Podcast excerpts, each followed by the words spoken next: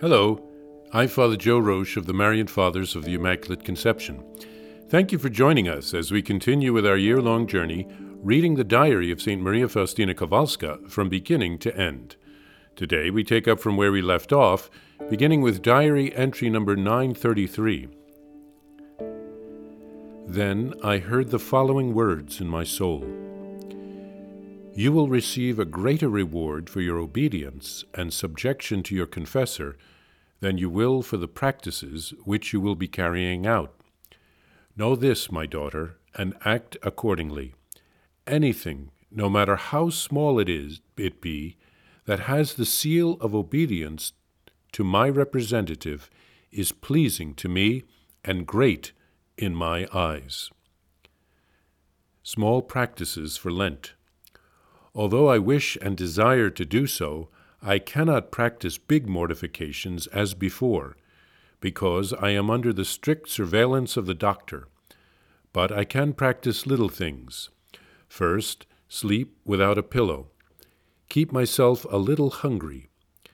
Every day, with my arms outstretched, say the chaplet which the Lord taught me occasionally with arms outstretched, for an indefinite period of time, pray informally.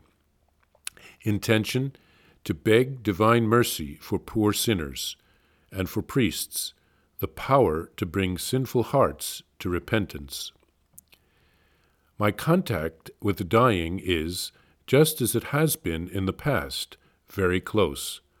I often accompany a person who is dying far away but my greatest joy is when I see the promise of mercy fulfilled in these souls. The Lord is faithful. What he once ordains, he fulfills. A certain person in our ward was beginning to die. Amidst terrible tortures, she was dying for three days, sometimes regaining consciousness. Everyone in the ward was praying for her. I longed to go to her but Mother Superior had forbidden me to go to visit the dying. So I prayed for that so- poor soul in my room. But when I heard that she was still in agony, and there was no saying how long it was going to take, I suddenly felt inspired in my soul and said to the Lord, Jesus, if all I do is pleasing to you, I ask you, as evidence, to let that soul stop suffering and pass on immediately to her happy eternity. A few minutes later, I learned that the person had passed away so peacefully and quickly that they did not even have time to light the candle.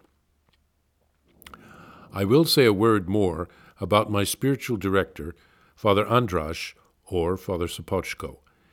It is strange that there are so few priests who know how to pour power, strength, and courage into a soul so that it can make constant progress without getting tired. Under such direction, a soul, even of lesser strength, can do much for the glory of God. And here I discovered a secret, namely, that the confessor, or rather the spiritual director, does not make light of the trifles that the soul brings to him. And when the soul notices that it is being controlled in this, in this, it begins to exert itself and does not omit the slightest opportunity to practice virtue, and also avoids the smallest faults. And from these efforts, as with little stones, there rises within the soul a most beautiful temple.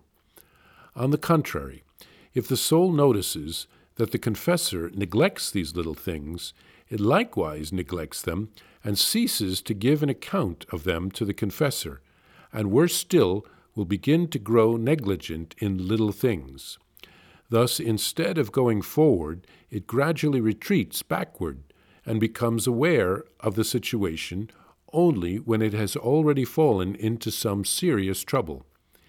Here, a serious question poses itself Who is at fault, the soul in question or the confessor, that is to say, the director? It seems to me that all the blame should be put on the imprudent director. The soul's only fault is to have taken upon himself the choice of a director. The director could well have led the soul along the road of God's will to sanctity. Here, Jesus tells Faustina how important obedience is. He then writes about the small practice, she then writes about the small practices that she will do for Lent. She wants to do more, but her health won't allow it. Little things offered with love have great value.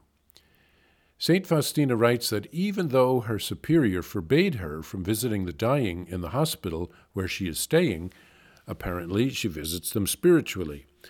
God must give her the gift of bilocation to be in her hospital room and at the bedside of the dying far away at the same time.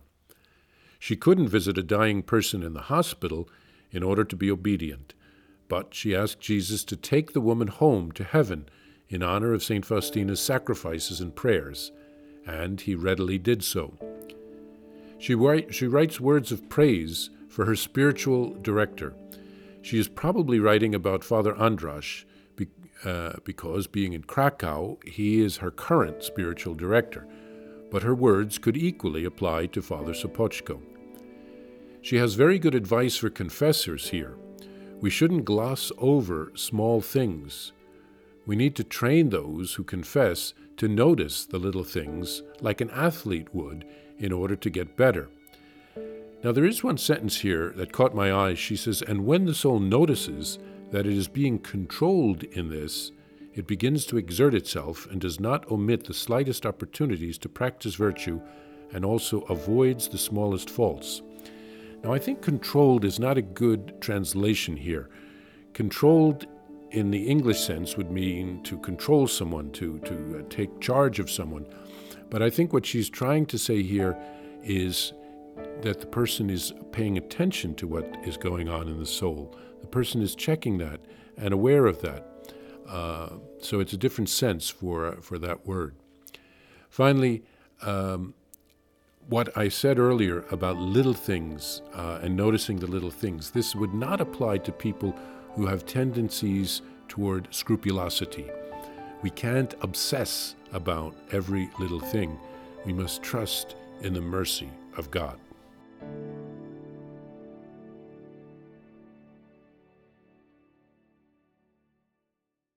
Please follow or subscribe to this podcast to receive the latest episodes and updates. If you have enjoyed this podcast, I invite you to leave a review Reviews greatly improve our podcast ranking and will help other people throughout the world find St. Faustina's Diary in a Year.